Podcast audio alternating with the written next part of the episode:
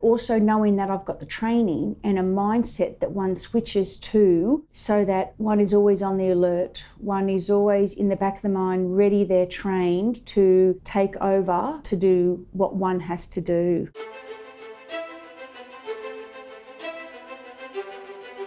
Welcome to the podcast where we track down Australian war veterans, have a chat with them, and hear their stories. I'm Alex Lloyd, and this is Life on the Line. The only thing I was scared of was failing, was letting down the people there that I was supposed to support. Things went south really bad. You've got to have an element of crazy to be good at what we do. There was an ego attached to being a gunfighter. I've been. Being around big, tall trees, thick shrubbery, potentially connects him to other moments in his life during battle. Get out and walk in a minefield not knowing when your legs were going to get blown off. You know, we're a part of this The story of transformation is powerful. I'm Sharon Maskell Dare, and you're listening to Life on the Line. In today's podcast, we meet Group Captain Leslie Carney, who's currently on operations in the Middle Eastern area of operations with the Royal Australian Air Force. Leslie, thank you very much for joining us on Life on the Line today. Thank you, Sharon. It is a delight to be here and to meet you. Well, tell us a bit about how you came to be interested in joining the Air Force. I mean, where did you grow up in Australia and- and when did the military come on your radar? My father was part of the first RAAF element to go to Vietnam in August 1964, and my two elder siblings were born in a British Army hospital in Penang, where my father was serving at RAAF Butterworth in 1968 and 1969. In Vietnam, my father was with RAAF Transport Flight Vietnam, which operated Caribou aircraft from a coastal town called Vung Tau, and that later changed to 35 Squadron so I was born in Penrith in 1971 whilst my father was serving at RAAF Richmond. I suppose being a child of an Air Force member, I understood the military way of life and that also come with many moves around Australia. Because of my father's service obligations, most of the heavy lifting of the family fell to my mother. So I got to 17 years of age where I graduated from Springwood State High School and I felt a I suppose a moral responsibility to my country. In human nature we tend to do what we're familiar with. I thought well I will follow in my father's footsteps and join the Air Force. I looked upon the Air Force as a just organisation I was also heavily influenced in my high school years through a particular letter, which I think is famous, which I think you'll know, Sharon, is the letter from Birmingham Jail. That being the open letter written by Martin Luther King Jr. around, I think, 16th of April 1963, where it was about his quote in that injustice anywhere is a threat to justice everywhere. And if I thought that if I could perhaps do something for voiceless people around the world, that also was another reason I joined the military because I knew that not only would we be a part of national support base in Australia and supporting Australia's national interests, but also we would be travelling globally as part of a military lifestyle, and that's what I've done as well. Goodness me, I mean, at such a young age, Leslie, then you had this real sense of your own personal connection to justice. I mean, talk us through that. Did you somehow inherit that, do you think, through your father's values and your family's values, or was that just innate to you that you felt such a connection to justice? Well, I have to thank my parents for that. I was lucky that I had a childhood where I was never subjected to any sort of domestic violence or, or any sort of difficulties, and it was an environment of growth and learning and a safe environment. I look upon my mother as a seraphic, I, I, say as an angel, and she has always been someone that has an affinity to support people with her volunteer work throughout looking after her children. And I think that innate in me is the affinity to support people. And which is quite hilarious because now I'm over here as the director of support. So that real connection then to supporting others helping others was very much of your upbringing then Leslie. What about when you got into the air force and then you undertook your first training? What was that experience like for you it was an avalanche of emotions, and if I can put it in the context of a 17 year old, who at the time I thought I was quite elderly, but when one is nearly 50, one realises how young 17 years of age is. But coming from, I suppose, a tactical hearts and minds perspective, Let's talk about emotions and anxiety. I remember suffering extreme separation anxiety and homesickness, and then waiting in a long line to use the one public telephone and crying to my parents on a nightly basis and having the advice from my father with, Lovey, be strong, you've got to get through this, you're a soldier. But they were also the days of the buzzword was discharge on request, and, and the acronym is DOR, and we use lots of acronyms in the military. So it was, oh, someone's DOR DOR, someone's discharged on request. And I remember it was my goal to not discharge on request to see this through. With the physical and academia side of things, we focused on things like introduction to military skills, uh, weapon handling, field exercises, dress and bearing, I remember failing miserably at military combat and exercises with many attempts to leap over tall walls unsuccessfully. I remember I didn't have the strength in my arms to carry weapons, so I'd have to uh, carry bricks in between carrying my weapons to build up the strength in my arms so I could handle and control weapons with confidence. I remember going out with my brethren to seriously cold places where we'd have to do picket duty and enact an exercise scenario. And I remember calling stand to on picket duty and waking up the entire camp when the enemy turned out to be a shadow of a possum in a tree. I think we can put the humour in that, but in all seriousness, the turning point was recognising the commitment and huge mental and physical capacity other people had the importance of teamwork. But if we talk about tensions, I think internal tensions at 17 years of age was letting go of adolescence and all the dependency wrapped in that and transitioning to being independent and to the challenges of adulthood. It sounds like it was a real turning point in your life. I mean, just it sounds like you entered the recruit training unit, frankly, as a teenager, but you came out as a young woman. Yes, Exactly. Were you conscious of that at the time? Were you aware that that's what you'd achieved? I think so, yeah. Yeah, and there was probably more focus, more in the limelight per se, not in the media back then, but also I was representing Australia, so there was always the awareness of the expectations there as well. And your first posting was to the One Central Ammunition Depot. What did that involve in terms of the work that you did once you got out of recruit training? It was transporting explosive ordnance via the means of a convoy around, if I say National Support Base, I'm in Australia. So delivering explosive ordnance and complying with the myriad of restrictions that come with the safety aspects of dealing with explosive ordnance to where they had to be prioritised around Australia. That sounds like a very complex job with a very high level of responsibility. I mean, you know, what kind of training did you have to do specifically to be able to perform that role? Oh, yeah, lots of reading policy, legislation, and days of academia and classwork to go through all of the things one has to know to deal with explosive ordnance. Wow. Goodness me. So, when you think back on those times, did it come naturally to you to, to be able to do that particular role, or were there any particular challenges along the way? Challenges would be, I suppose, the mental fortitude required to perform relentlessly and provide the necessary capability. You then posted to 501 Wing Amberley and you commissioned as a logistics officer in 1996. The decision to commission, that was obviously one that you took after some thought, and you obviously had some ideas about where you wanted to take that in terms of your career. Yeah, I think the key is to have a structured goal to going forward. And I was, I've always been a consequential thinker. So I suppose I did think of long term and I just thought, okay, I feel as though I have the abilities, the capacities, but also the passion there to be able to put blood, sweat, and tears into a military lifestyle where I could be commissioned and influence it so it can be the organisation it needs to be, I, I suppose, without sounding too solipsistic there.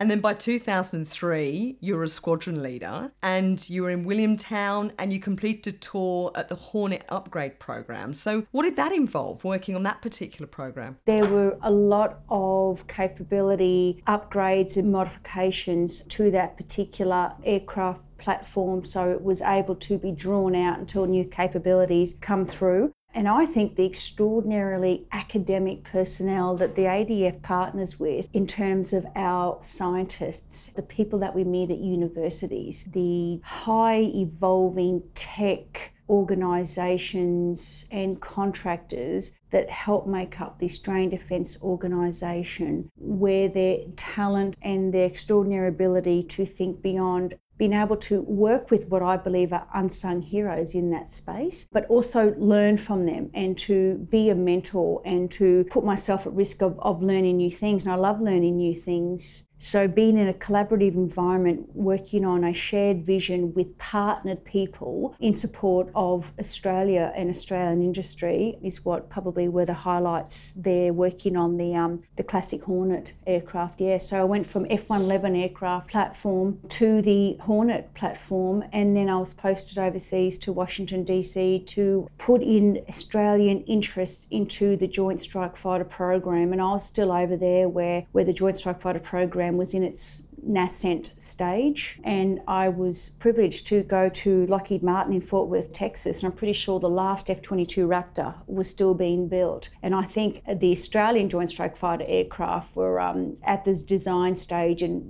modifications were going on, and those sorts of things. So, for our listeners who might not be too familiar with the Joint Strike Fighter program, I mean, it's well known throughout defence, often discussed. Can you perhaps give us a summary of what is that program and, and why has it continued to have such importance historically for the Royal Australian Air Force? I think because the collaboration, the amount of other countries and services and groups involved in that, and it's certainly our, our alliance and collaboration with the United States, the gargantuan amount of resources in a positive sense that have applied themselves and invested and worked with coalition partners to built what we know as a fifth generation aircraft. And look, I don't profess to be an expert on that. I think it certainly took us to the next level of fifth generation stealth and capability, but also probably strengthened our alliance with the amount of Australian defence members working with the US and what was it like then being over in the US? I mean, clearly, as you say, their collaboration was pretty central and important. But what was it like for you just as a young officer in the Air Force working over in the United States? I think that the impact was probably felt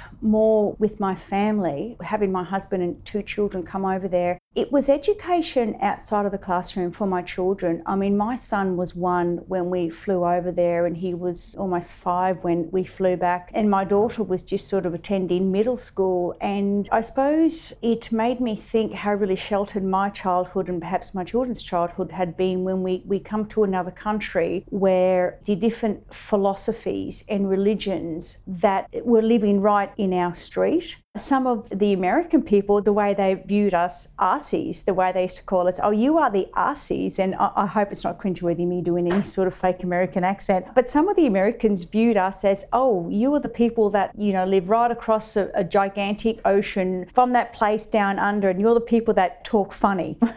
so I suppose it was great for my children and family to see and experience another country. And also, my husband was doing all the well, all the domestic duty fell onto my husband. He did all the heavy lifting because with my service obligations, I was travelling to Texas, Fort Worth, because that's where the Joint Strike Fighter was being built. I'm travelling over to Crystal City, where, where our program office was, so I could meet and greet and collaborate with you know, extraordinary men and women over there. But my husband was, you know, he became the popular person in the street where he would be organising the morning teas, he would be organising other wonderful things in the streets, dealing with um, the schooling, the education education of our children, being the taxi, the cook, being everything. And he made some extraordinary relationships over there as well with our neighbours, and he's been able to continue those relationships.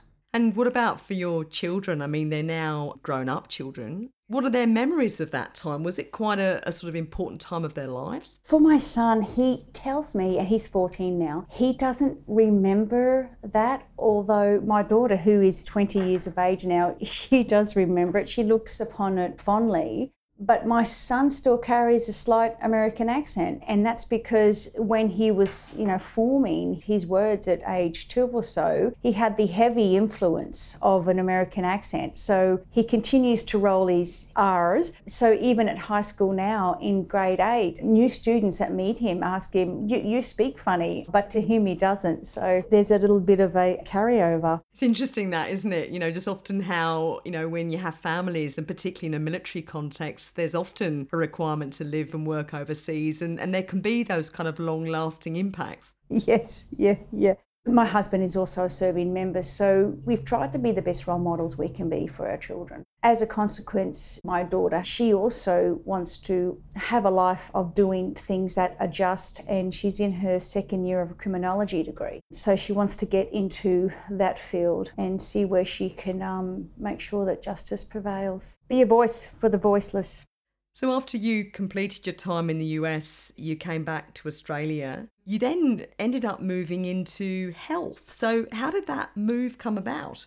It was a posting to RAAF Base Amberley whereby we were promoting and standing up a health capability in an operational sense. So it was having the health capability and capacity of being able to provide medical treatment and first class medical, well, they're class eight stores around the globe. And that was my introduction to, again, I say the term unsung heroes, which are our doctors and nurses who are there to save people's lives save people's lives around the world. So I very much try to live with gratitude, and it was certainly a privilege. And I had a lot of gratitude being able to work with doctors and nurses, people that specialise in these sorts of areas. And it was at Health Services Wing when I got to two little adventures. One was on USS Blue Ridge, and then it was my deployment to Kandahar Airfield. And wow, USS Blue Ridge. I'm not sure if you're aware of that particular command ship, but it's first of the two Blue Ridge class amphibious command ships of the United States Navy, and it's a flagship of the 7th Fleet. If we focus on the human side of things, I worked in the bows of the ship and I felt like a vampire. And it's hats off to our Navy folk. And I look over to my Navy brethren as I'm in the room with him that work in these claustrophobic small spaces enduringly in the depths of the ocean in cramped spaces. And we are so dependent on the ship and her crew, but the mental fortitude required to, you know, relentlessly perform these tasks. And one has to ride the waves, so to speak. There are days where I sort of couldn't get up to the deck just to get a little bit of vitamin D because the seas were so rough and, you know, it was too dangerous to do that. And that just brings a whole level of, of teamwork because we live and work together where there really is no privacy. And especially when we have to work with people who are doing shift work. So we have to be most considerate. And that's learning how to get dressed in the dark, you know, complete all of our ablutions in the dark as to not wake up other people who are just extraordinarily tired from all of their shift work.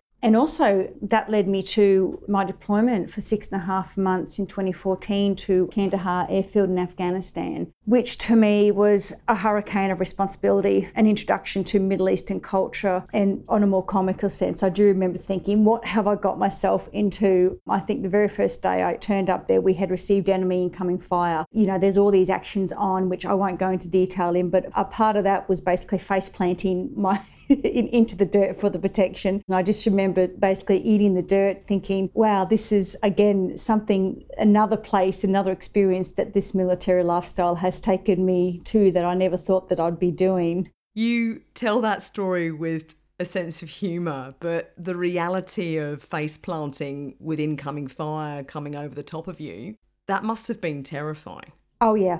It's compelling, it's confrontational to others that have been there before. It's probably their bread and butter, it's what they do. But from someone coming from a health services wing, where, you know, my role was to make sure that all of our health equipment was at such a state that it could be deployed anywhere so that we could save human lives. And then here I am basically eating the dirt. I look around and, and I look at other people and I think, oh, these are the highly skilled, brave, confident men and women that make up our Australian Defence Force, but also our coalition forces. And I just think, wow, this is something else I need to get through. And we get through it. So, can I ask? I mean, and I'm sure our listeners would be interested to know more. I mean, what does it take to actually find yourself in a situation like that and indeed get through it? I mean, what kind of resilience do you have to tap into? I mean, what, what are the kind of skills that you end up learning in terms of managing your own fear? Learning to not react. I think it's understanding, yes, knowing oneself, knowing that, yes, I, am fearful at the moment, but knowing that that fear is not going to be the final feeling, that one will work through that and there are better days ahead, so to speak. So I imagine being based at Kandahar airfield, it would have been a target for the Taliban, and the reality of the threat would have been present most of the time. What was your experience of managing that kind of ongoing reality that you were consistently in a place which was a target? I think, first of all, seeking the support of others around me, knowing that we are all in this together, seeking comfort. Also, knowing that I've got the training and a mindset that one switches to so that one is always on the alert, one is always in the back of the mind, ready, they're trained to take over to do what one has to do. I think it's having that capacity to switch on that, okay, I'm now in this mode and this is what I need to do, having that fortitude there, drawing upon that, that fortitude and lots of deep breaths and finding comfort where one can amidst that. So clearly, a very formative time requiring a lot of resilience. And indeed, it sounds as well that you experienced a lot of mateship, a lot of coming together in, in terms of mutual support in the coalition environment. What did you then bring home from that deployment to Afghanistan? Because your next posting was to um, the headquarters of Joint Operations Command. So, what did you bring into that very much overarching command institution that you'd learnt from being on operations? Definitely putting support in others, trusting others, knowing that we have to rely on other people, putting oneself at risk of learning, putting oneself in situations that at the time may seem breathtaking and compelling, but getting getting through that and then being able to grow from that experience um, and allowing other people to mentor me and teach me. And I, I have a philosophy that everybody I meet in my life, I think, okay, is a teacher of some sort and I'm a student of some sort. And then what have I learned from that particular person or that particular experience and what aspect will I take out of that and go forward? I suppose being the commanding officer at JOC was very much, a lot of it was at the human resource, but a lot of it was dealing with things so that CJOPS, our, our three star there, was able to focus on the strategic and most important things that he had to focus on with decisions he made globally. I was a gatekeeper to deal with things to keep him at the level he needed to deal with. But in the human resource clinical space, it was keeping people at their steady state state to keep on supporting the myriad of force assigned personnel around Australia, around the world, who were working on operations and exercises. It was about putting facilities in place, a support network, so that it increased people's capability to produce what we had to do in support of exercises and operations globally. And by the time you came back to Australia from Afghanistan, I mean, you were decorated. I mean, you'd received a Bronze Star as the Kandahar Airfield Chief Logistics Officer. When was that award given to you? Was it while you were still in operations or was it when you were at headquarters JOC? It was given to me in a little ceremony by General Fantini, who was my supervisor and mentor at the time. He was COMKAF, Commander Kandahar Airfield. Uh, so it was given to me just prior to me coming home. It was also an experience working with the myriad of other NATO representatives, and I'm very much someone who likes to understand other people. We all come here and we come to operations and exercises with our own sort of values, our own experiences, different phases of our lives, and we perhaps look at through one particular lens, and then I try to understand how other people, what lens they're looking through that sort of can explain their behaviour and their attitudes. And then I very much try to understand, look through the full lens and get the big picture. And you mentioned there that you're back in theatre at the moment as we're speaking to you today for Life on the Line. You're on operations in the Middle Eastern area of operations, and obviously we won't talk about exactly where you're located. How does your role as you're currently performing on operations, how does that compare with previous roles then that you've had with the Australian Defence Force? Being in a support role here, my job is to make sure that the brave men and women, irrespective of what mission they are doing, are able to complete their mission by myself and my team here in providing the most helpful support services and enabling functions so that ultimately, when the, the missions are completed in theatre, Australia is safe. So I see my support here is indirectly related to the safety of Australia. I think that being and experiencing Kandahar, I'm able to see through the lens of the people that are on operations forward. And because I have that empathy and sympathy, it enables me to drive and influence our support mechanisms here to be commensurate with the operational tempo required to provide the best and most helpful support we can provide. So it sounds like that experience that you've had, I mean, it, it really is informing the way that you're going about your senior role in terms of supporting those men and women who are indeed out there right now and are continuing to put their lives on the line. I think so. And I have to say, we are privileged to have the support from the leadership that we have here as well. Now, I know that while you're on operations, you probably have very little time to do anything other than just perform your role and getting on with what is needed to be done. But what other parts of your life are important to you? I mean, my understanding is is that, for example, you're quite interested in Buddhist philosophy. So tell us a bit about that. It's the realization that everything is impermanent. And with that to me comes that knowing that we are only ever given an unknown amount of days to live. So having that in mind, it's living in the moment, but also living with a grateful heart. It's celebrating growing old. So many of my brethren have not had a chance to do that. It's about choosing my attitude. Meditation for me sets me with my best intentions for the day and it helps me choose my attitude, which is a positive, helpful attitude. So, do you meditate every day? Most days, yeah, yeah. I'm intrigued to know how you're able to do that in such a busy, hectic environment that, that is the reality of when you're serving on operations. Uh, are you able to take yourself away somewhere a little bit more quiet and a bit more private?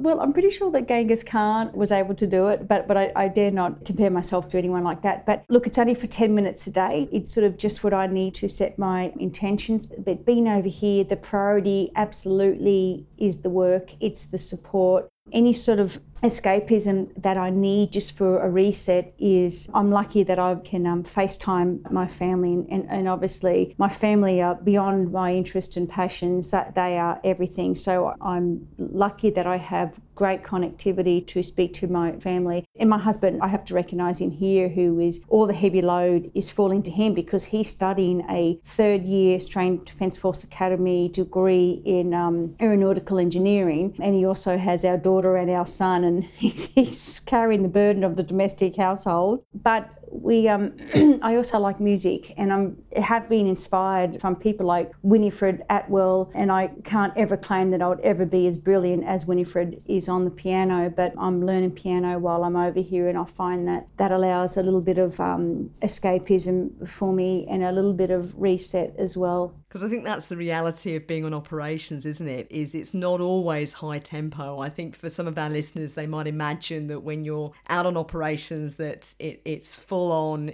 every day, day in, day out. And indeed, some operational deployments can be like that. But indeed, there are others where there are opportunities to learn new things and, and expand your horizons.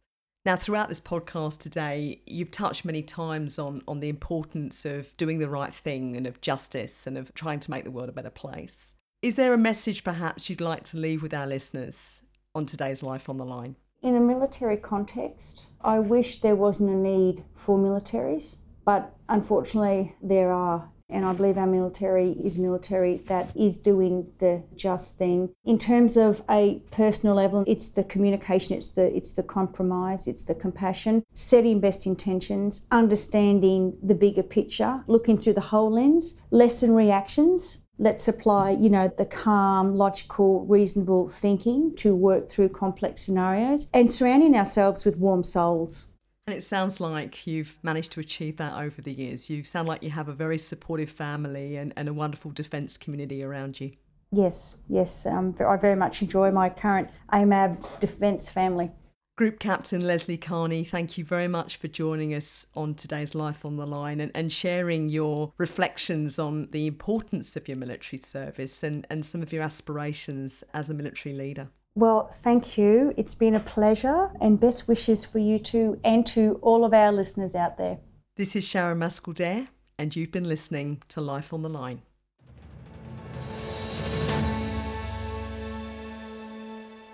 Subscribe to this show in your podcast app and on YouTube to never miss an episode with Joint Task Force 633 and the other incredible stories of Australian veterans from our Army, Navy, Air Force, and Special Forces.